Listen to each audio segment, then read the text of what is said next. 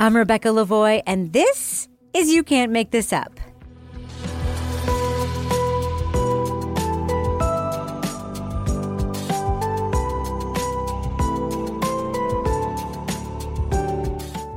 You Can't Make This Up is the podcast where we uncover the true stories behind your favorite Netflix documentaries and films.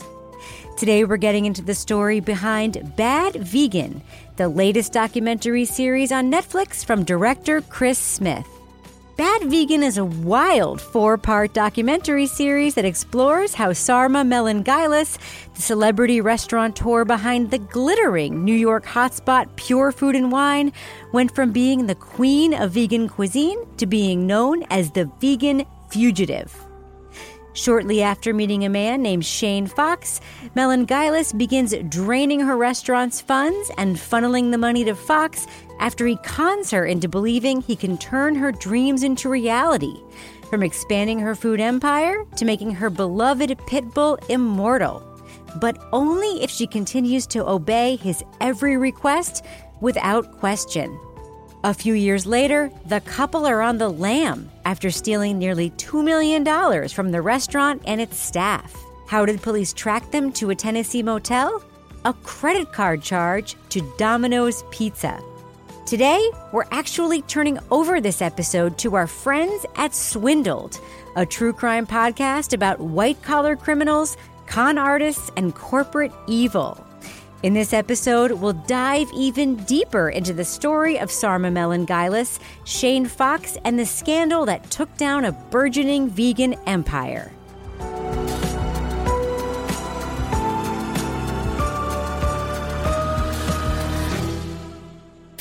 I used to work in finance, so I was doing the whole Wall Street thing.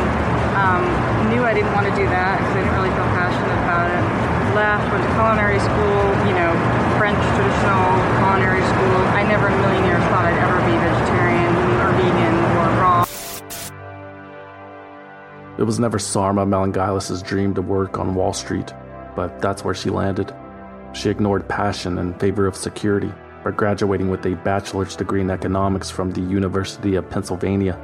First, Sarma got a job as an investment banker at Bear Stearns, then at Bain Capital, then at an investment firm. 6 grueling years passed before Sarma decided to preserve what was left of her soul while she was still in her 20s. She quit the industry for good and enrolled at the French Culinary Institute. Thus began her life in the world of food. It didn't take long for Sarma Melngailis to catch a break in her new industry. Though her brain and personality were the true gifts, Sarma also possesses the type of natural beauty that opens figurative and literal doors. Soon after cooking school, she was presented with an opportunity to work with one of her favorite chefs, Matthew Kenney. He was writing another cookbook and needed a recipe taster. Sarma arrived at my office one morning for our interview. Very casual, friendly, eager, knowledgeable, and organized, Kenney said. I hired her on the spot. See what I mean? Within a year, the two were dating. Sarma Melngailis and Matthew Kenney became partners at work and at home. They moved in together with Sarma's 2 cats. It was 2002. Neither one of them really had a plan at this time. The restaurant they tried to start together had recently collapsed in Matthew Kenney's pile of IRS liens. They were both virtually unemployed. Looking back, Sarma wrote, I find it interesting that it was during this period of recuperation, with no restaurants open and only a consulting project here and there keeping us busy, that we came across raw foods. We must have been subconsciously ready. Naturally, Sarma believes in fate, destiny, signals from the universe, magical rocks, crystals, those kinds of things. And here it was, another sign, right on cue, on a plate set in front of her, in the form of raw, uncooked, plant-based food. As the story goes, one night, a friend invited Matthew and Sarma out for dinner to a raw food restaurant just blocks away from their house in New York City. According to the book, the couple would eventually write about it. A raw food diet, like a traditional vegan diet, is comprised of naturally grown or organically and sustainably raised fruits, vegetables, nuts, seeds, and the occasional sprouted grain. Raw foodists do not consume any animal products, except for honey and bee pollen in some cases. However, the raw food lifestyle goes even further by excluding any foods with chemically processed or pasteurized ingredients. Finally, and most significantly, nothing is cooked during the preparation of raw food dishes, at least in the traditional sense, to avoid compromising the ingredients' digestibility and vitamin and mineral density. Nothing is heated above 118 degrees Fahrenheit. How does that sound? Yeah, Sarma and Matthew were skeptical too. Nothing about the experience seemed appealing. The restaurant was small, it smelled weird, the hippies that worked there did too. The ambiance was lame, but everyone looked so healthy, Sarma noticed. There was a collective, unmistakable shine. The raw food virgins realized why after trying the food.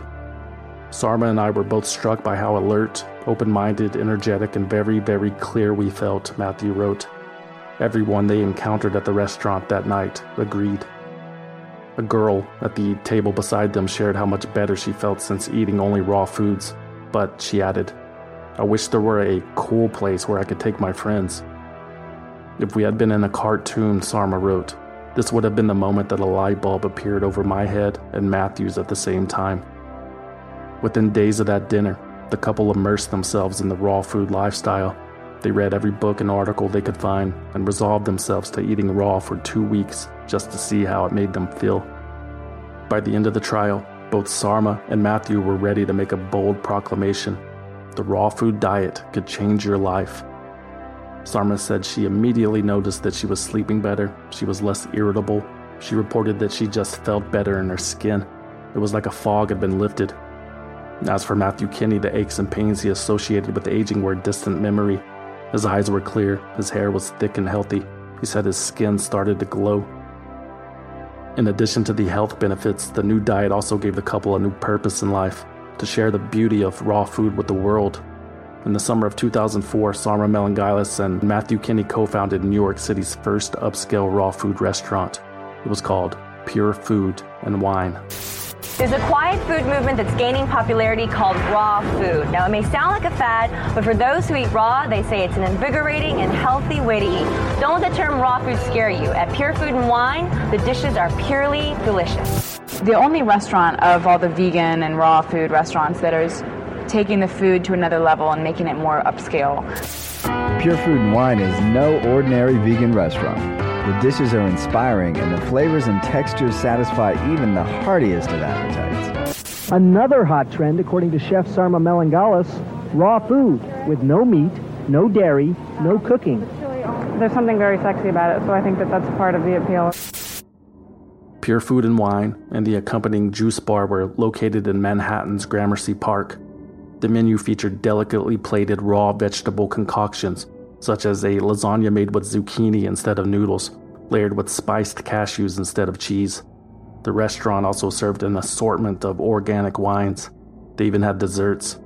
Everything was expensive. Nevertheless, Pure Food and Wine was an instant hit. Sarma and Matthew's new restaurant received positive reviews from critics and landed on several best-of lists.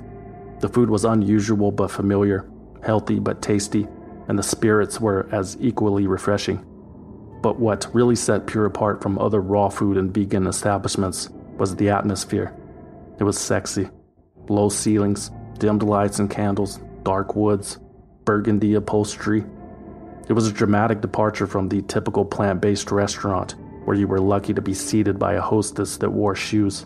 There's no sort of health-oriented restaurants around that are, that have sort of a fun, sexy, normal restaurant atmosphere, where you can come on a date and you can have, we have sake cocktails and wine, a big wine list, and it's, it's a place you can come and go out, and it just seemed like there wasn't anything like that.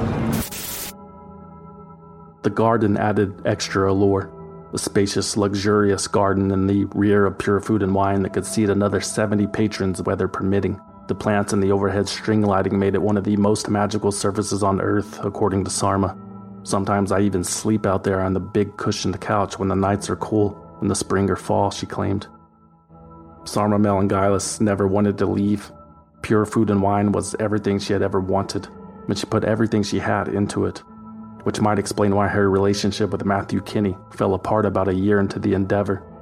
In early 2005, Sarma convinced their investor Jeffrey Chodorow to buy out Matthew's stake in Pure. Sarma was now in complete control of the restaurant. Matthew Kenney, opened a new establishment and later a culinary school. When he left, he pretty much sucked the negative energy out of the space, Sarma told the New York Post. All of a sudden, it was kind of a big relief. The kitchen got better, the restaurant got better, and everything felt right.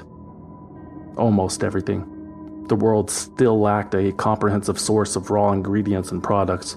People asked Sarma where to find that stuff all the time.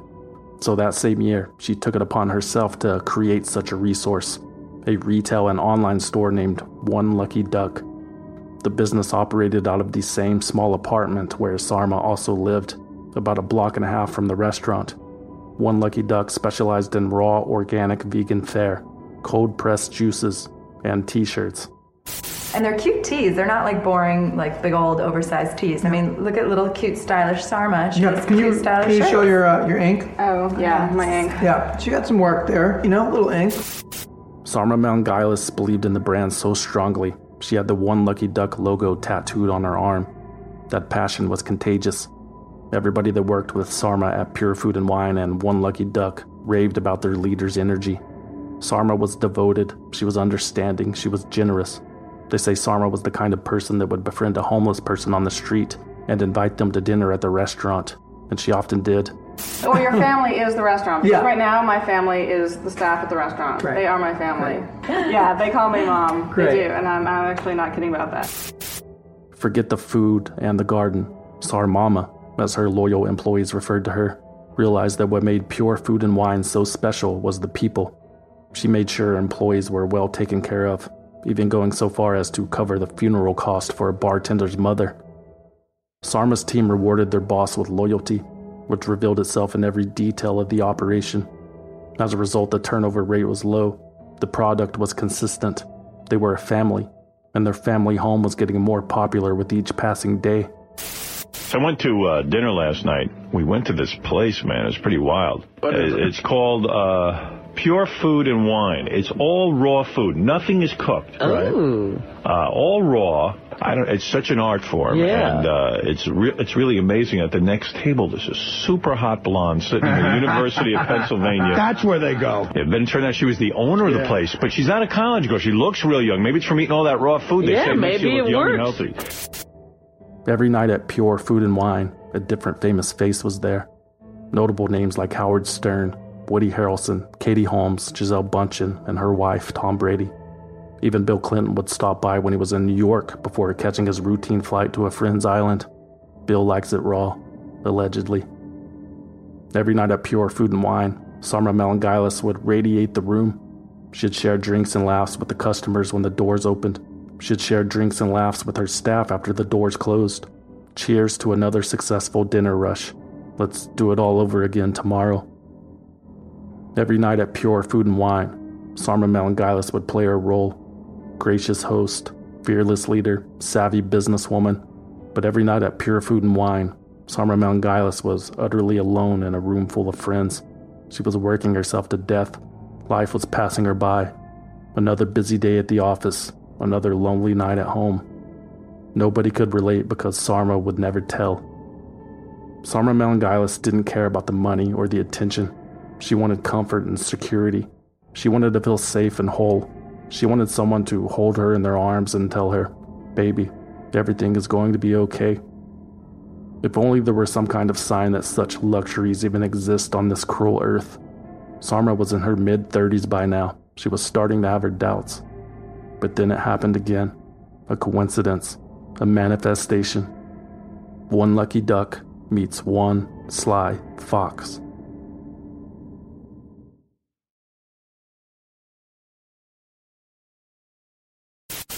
Tips on opening a raw restaurant. Just, be prepared to have it consume your whole life and, make sure it's a good space. Yeah. Pure Food and Wine turned 5 years old in 2010. 5 years of nonstop work and unbridled success. The operation was earning about $7 million in revenue every year. Nearly $500,000 of that was profit. Sarma Melngailis was hanging in there.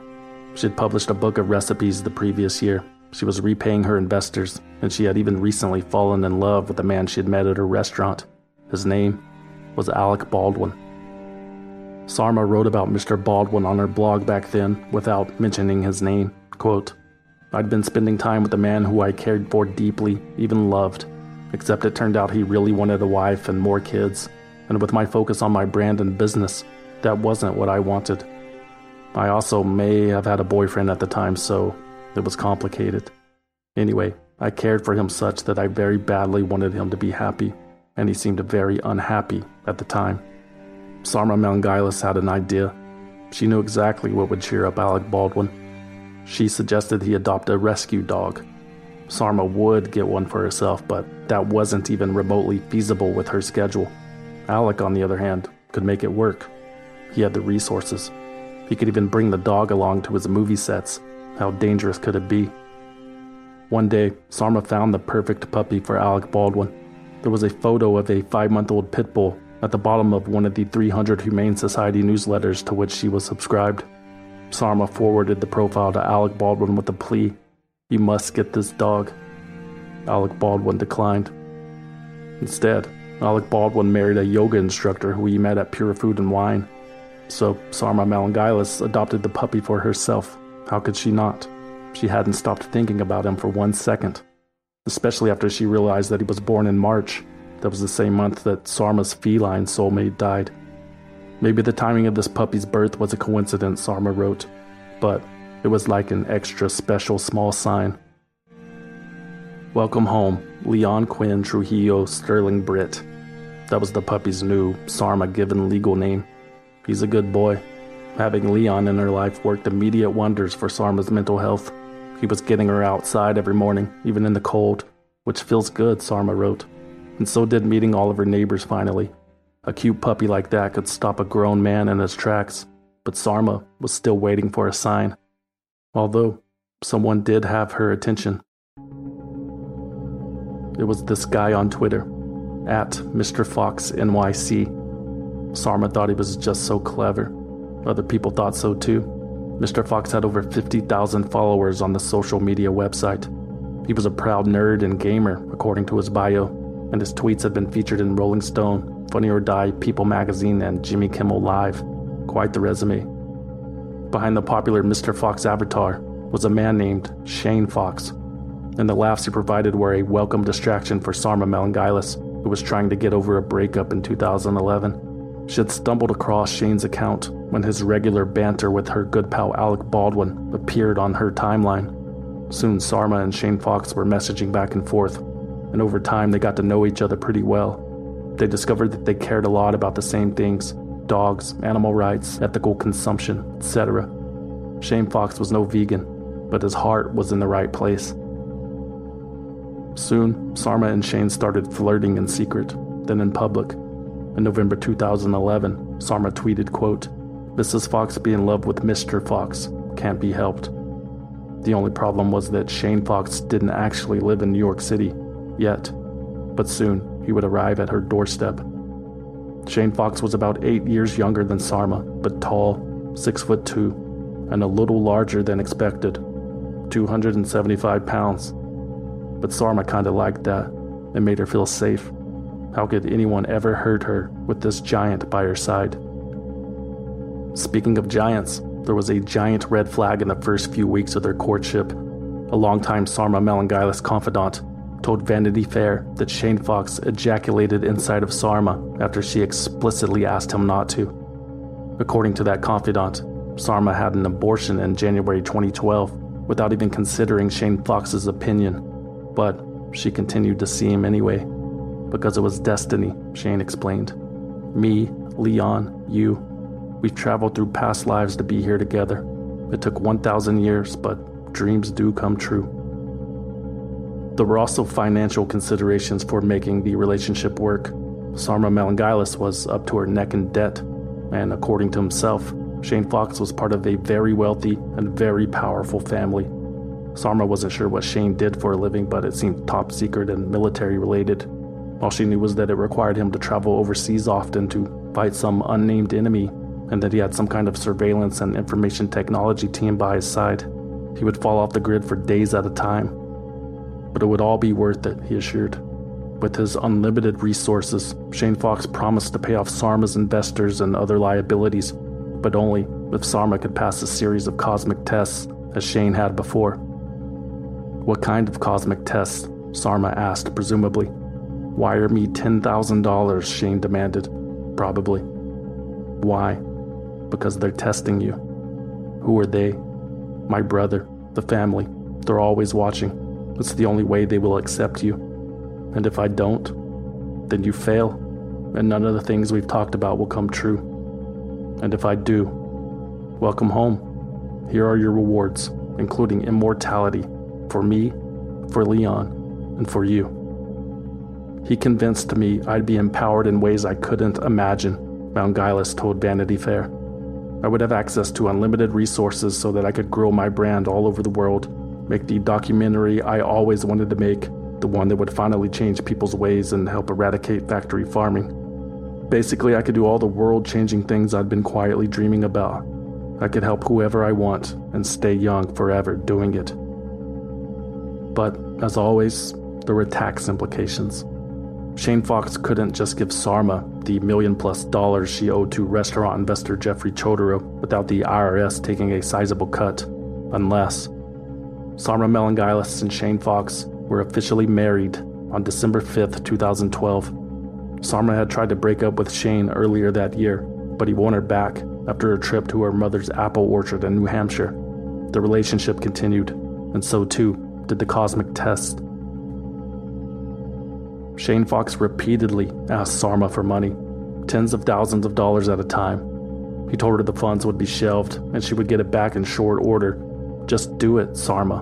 Prove your loyalty. When Sarma resisted Shane's request, he would guilt trip her and gaslight her and ask her if she stopped taking her antidepressants again. I thought you wanted this happily ever after. Guess not, or else you would do what you're fucking told. Send the money, Sarma.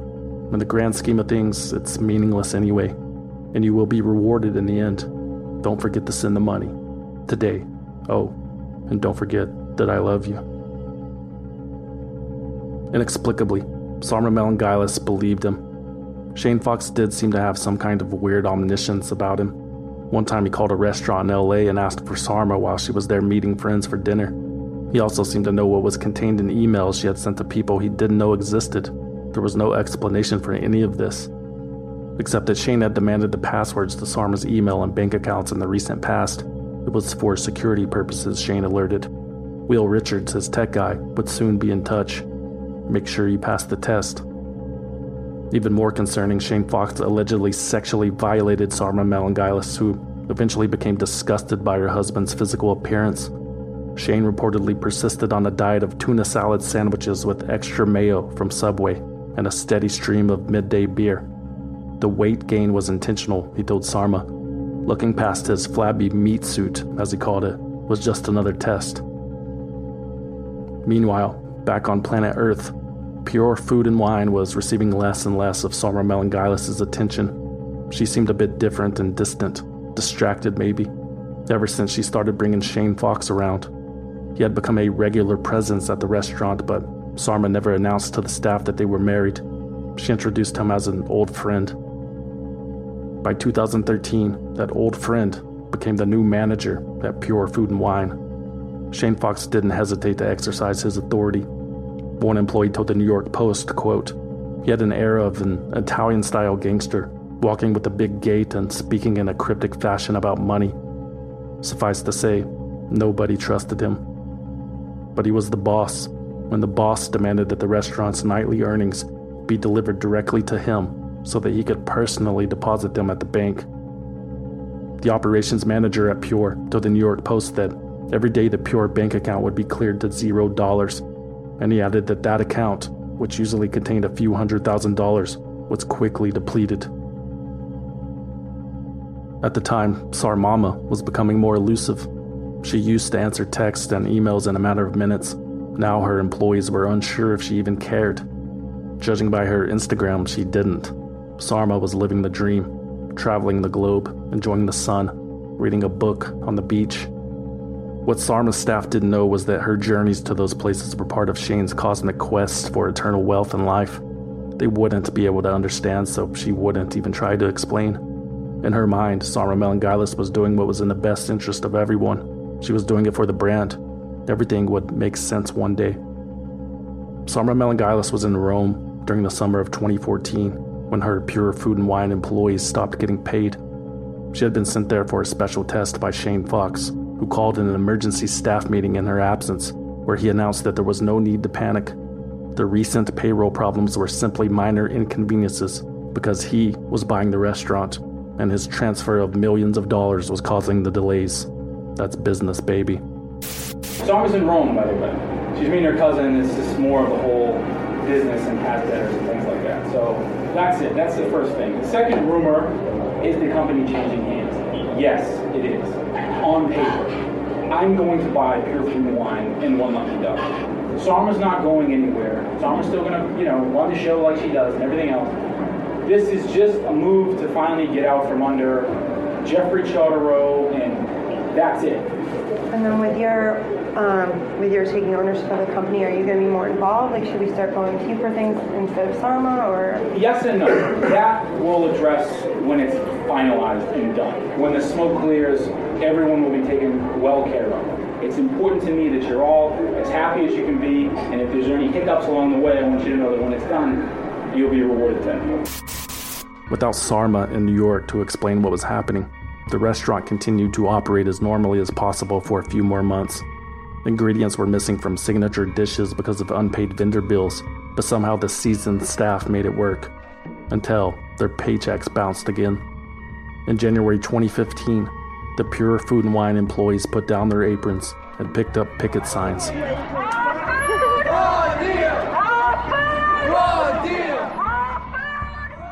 Initially, the checks started to bounce, and we were suspicious. We were told lies about switching banks and routing errors. We're all pretty much family here.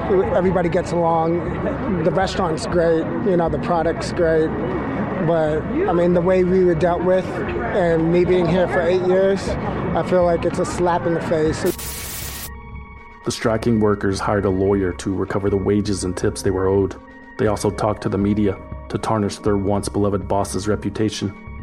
Meanwhile, owner Sarma Melngailis is MIA, read an article on Eater New York.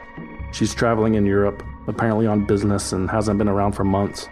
She's provided no explanation to the staff, except to send an email to the managers with a super half-hearted explanation, blaming the situation on changing banks. Workers at two popular vegan restaurants are threatening to go to court to fight for their paychecks. About 100 employees of Pure Food and Wine and One Lucky Duck restaurants claim they haven't been paid since before Christmas. The owner of both restaurants issued a statement saying, quote, "I'm devastated and doing everything I can to get everyone paid in full as soon as possible. I don't expect them to understand what's happened, but I understand their anger and take full responsibility." In a February 2015 interview with the digital wellness publication Well and Good, Sarma Melngailis attempted to explain her disappearance and how she was affected by her starving employees. "I have a tendency when I'm feeling bad and down to really hide and work on my computer and try to fix things," she said. "It's painful for me every day knowing that they're all waiting on me. That hurts me every day. I get that people don't understand. I don't expect them to. And at some point I can explain it more once the dust settles, and more importantly, once they're paid. It's heartbreaking to me." Sarma Melngailis reappeared in March 2015 with a blog post that, once again, inadequately explained the situation. In response to a less-than-warm reception, Sarma deleted that post and replaced it with a follow-up. In it, she wrote, "Right now the brand, the restaurant, and I are hanging from a cliff. Yes, I'll say it because it's true. Yes, it's totally all my fault. No, it's not easy to understand how it happened. On top of all of that, if I could rewind to when this did happen, I'd have written something like this sooner. If I could rewind farther, I'd have done a lot differently, but that's not possible now." Sarma explained that a deal to sell the restaurant to an overseas buyer had fallen through. She did not mention that that overseas buyer was her boyfriend, Shane Fox, posing as someone named Michael Caledonia. Not important, I guess, but there was some good news. Sarma announced that she was actively raising funds to reopen Pure Food and Wine. "I have now quickly been working to sell shares in the whole company, and so far the people coming together for this have been really good people," she wrote. "Ones who love what we do and truly care and want to be part of something exciting for the future." That much was true. In a matter of months, Sarma Melngailis was able to raise more than $840,000 from individual investors, some of them former customers. She also tried to raise $50,000 on GoFundMe, but settled for a little less than $15,000. And true to her word, Sarma Melngailis reopened Pure Food and Wine on April 11, 2015. But by July, it was closed again. For good. It ran out of money, again. More than half of the new investor capital had been transferred out of the business into Sarma's personal account. She had sent it all to Shane Fox. Since 2012, Sarma Melngailis had sent more than $1.7 million to Shane. Sarma's mother, Susan, had also loaned Shane more than $450,000 without her daughter's knowledge or blessing. Shane had convinced Susan that Sarma needed help. She was bulimic. She was having abortions. She was on antidepressants. She was on the verge of a nervous breakdown, he said. Understandably so, because by this time, Sarma Melngailis knew that it was all a lie. All of that money was gone. Shane Fox had spent it all. She would never be paid back. None of his promises ever came true. Sarma knew that Shane Fox wasn't even his real name. Her staff told her, but she didn't listen. And now it was far too late to explain or ask someone for help in recovering anything that had been lost. Shane Fox spent almost $1 million during one trip to the Foxwoods casinos in Connecticut, another $200,000 at the Mohegan Sun. He purchased expensive watches, withdrew hundreds of thousands in cash, stayed in the most luxurious European hotels. Not a worry under the sun, until there was nothing left. Less than nothing, in fact.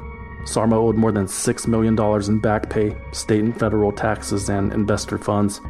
And they all came calling, including 60 former Pure Food and Wine employees who filed a class action lawsuit against Sarma Melngailis demanding their missing wages. They hated that it had come to this. One of the workers told Eater New York that they would even be open to returning to the restaurant if they were made whole. Everybody loved the place and believed in what they were doing, which makes the whole ordeal even more of a tragedy. Quote, "It's not a lot of money, but at the same time, it's a lot of fucking money. The owner is so intent upon animal rights, which we appreciate, but I find it rather ironic that she doesn't support her workers in any way. She has violated so many of our rights at this point that it's laughable. We would laugh if it wasn't so sad." Sarma Melngailis said nothing. After the restaurant closed, her phone went straight to voicemail. She wasn't responding to emails. There was an eviction notice on her apartment door. Shane Fox was missing too, because they were together. In a car traveling west, Shane, Sarma, and Leon, her dog. Morale was low. They were headed to Las Vegas, leaving the collapsing restaurant, the betrayed employees, and the destruction of lifelong friendships in their dust. The world Shane Fox created had imploded. He wasn't who he said he was. There were no cosmic tests, no mysterious forces, no immortality, no tech guys, no powerful brothers, just a hopeless gambling addict with a long history of deceit, deception, and delusion.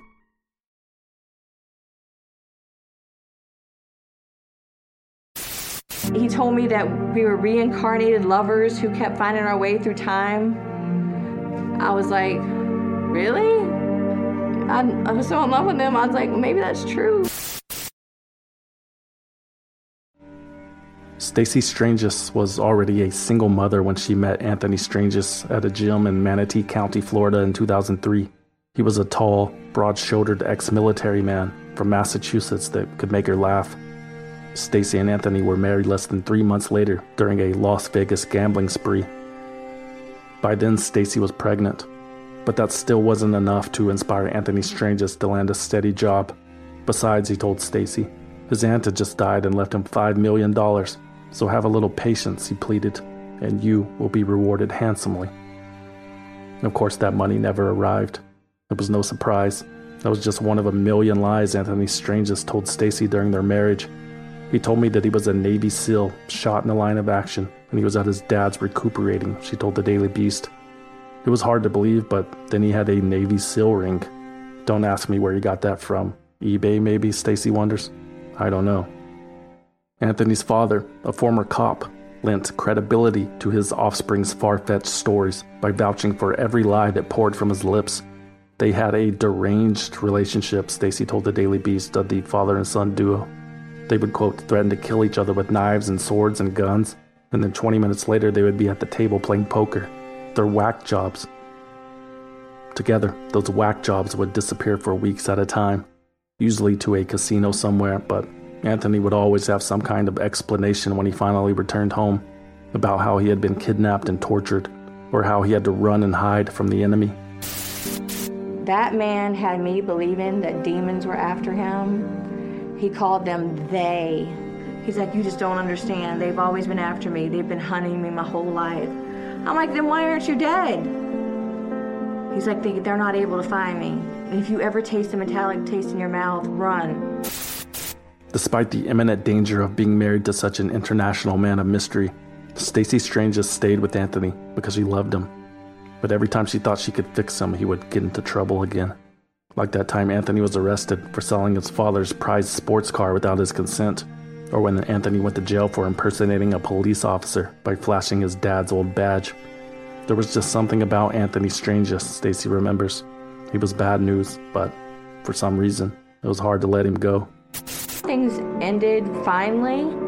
We went to the hospital because his father had a heart attack and he had heart surgery. And my daughter and I left. She had a baseball game. He says, I'm going to stay a little longer. I said, okay, don't be late. It's our turn to work the concession stand tonight. I never seen or heard from Anthony again.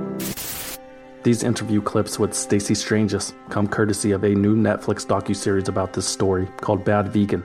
Stream it today. Bad Vegan on Netflix. The last time Stacey saw Anthony Strangis was in 2006. They had fallen behind on the mortgage. Anthony had already pawned everything she owned. When there was nothing left, Anthony left. And he never sent a penny or a thought to his former lover or their 8-month-old son back home. Anthony Strangis' mother told Vanity Fair that it's assumed that after abandoning his family, Anthony went to live with his father in a van down by the casino. They traveled from gambling town to gambling town over the next several years while calling New Bedford, Massachusetts home. Vanity Fair also reported that Anthony's father, John, was found dead in that van on July 6, 2012. The exact cause is unknown. By that time, Anthony had already moved on. He'd hit the jackpot with his Mr. Fox Twitter account a year earlier.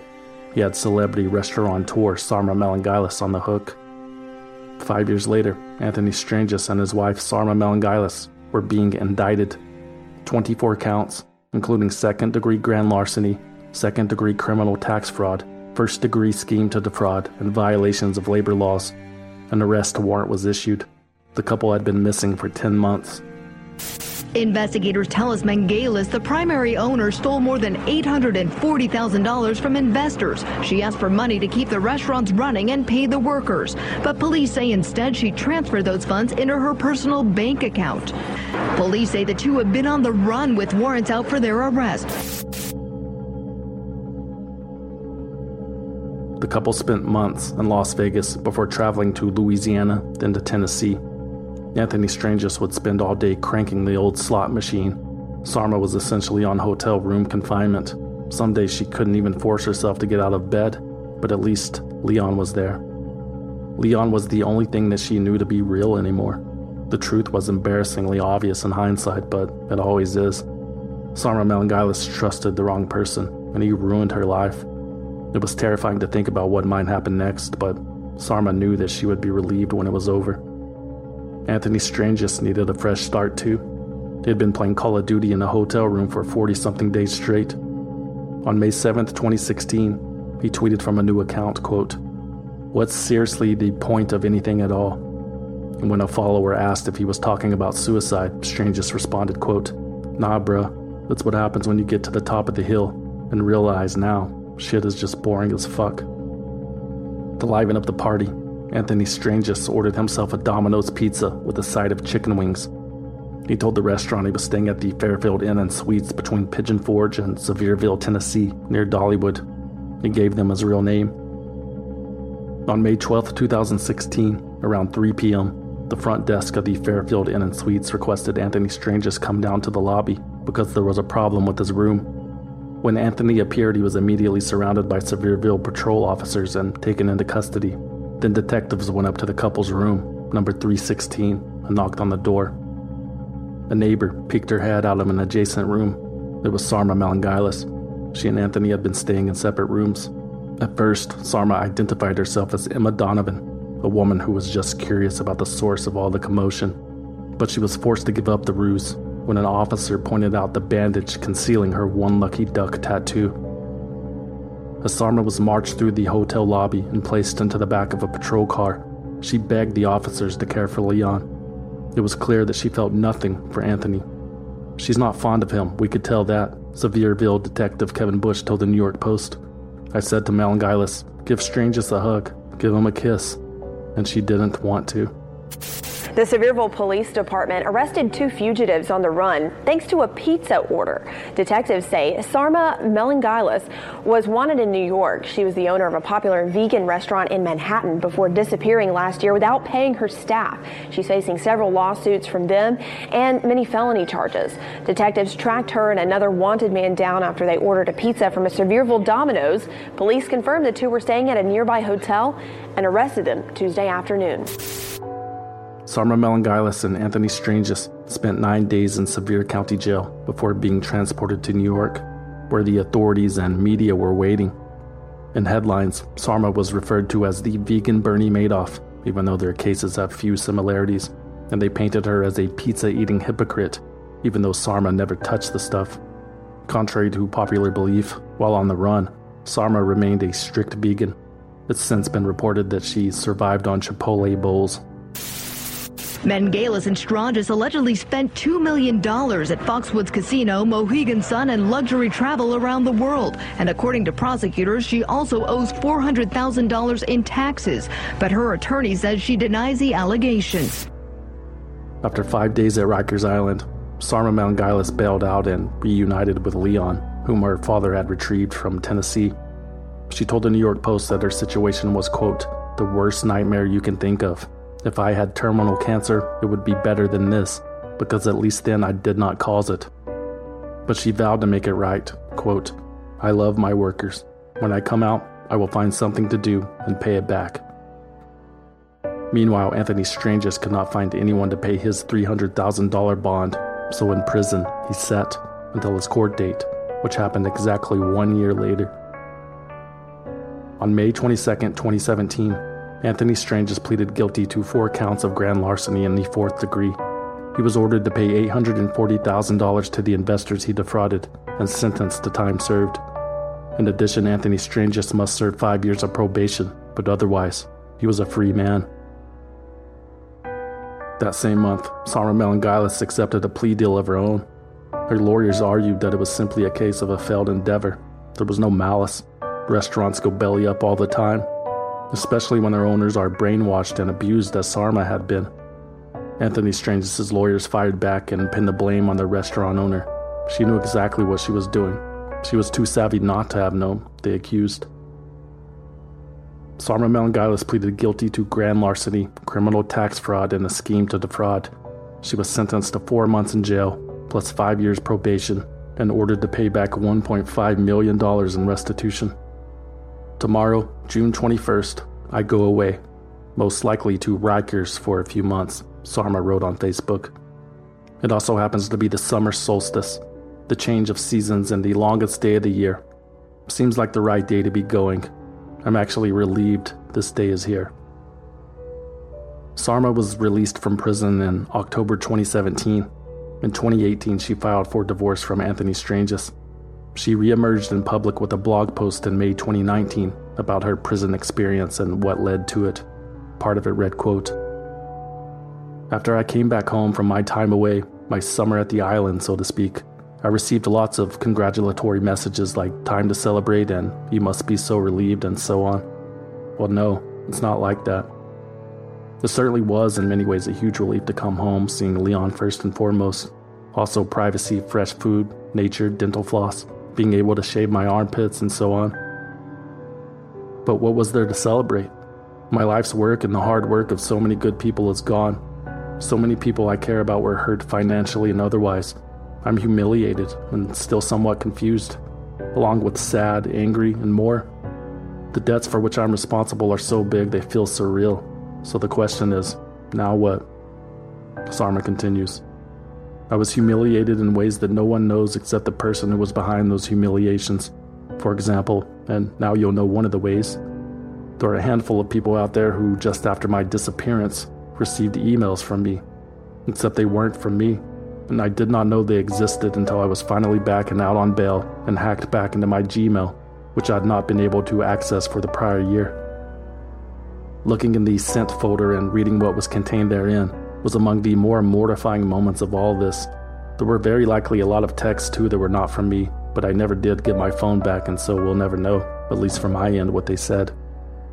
If you received correspondence from me after around, I think, very early June of 2015 until before I came home post-arrest, well, that was not me. So, given everything that happened, it feels a bit lame reaching out to these people and trying to explain that wasn't me. I worry they won't believe me.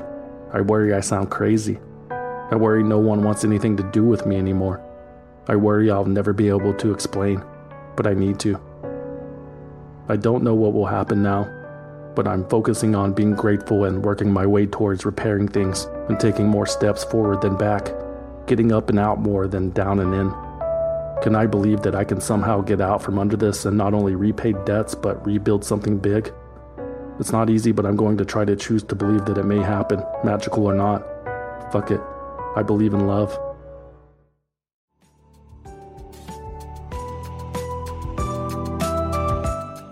That's it for this week's episode. Next time, more about Bad Vegan, Fame, Fraud, Fugitives.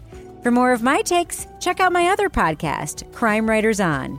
Each week on that show, we break down the latest in true crime documentaries, films, podcasts, and pop culture.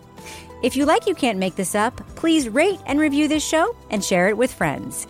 Find us on Apple Podcasts, Stitcher, Google Play, Spotify, and wherever else you get your podcasts. And make sure to subscribe to the show to stay tuned for all new episodes. Our music is by Kelly Mack at Netflix Music Lab. You Can't Make This Up is a production of Netflix. I'm Rebecca Lavoie. Thanks so much for listening.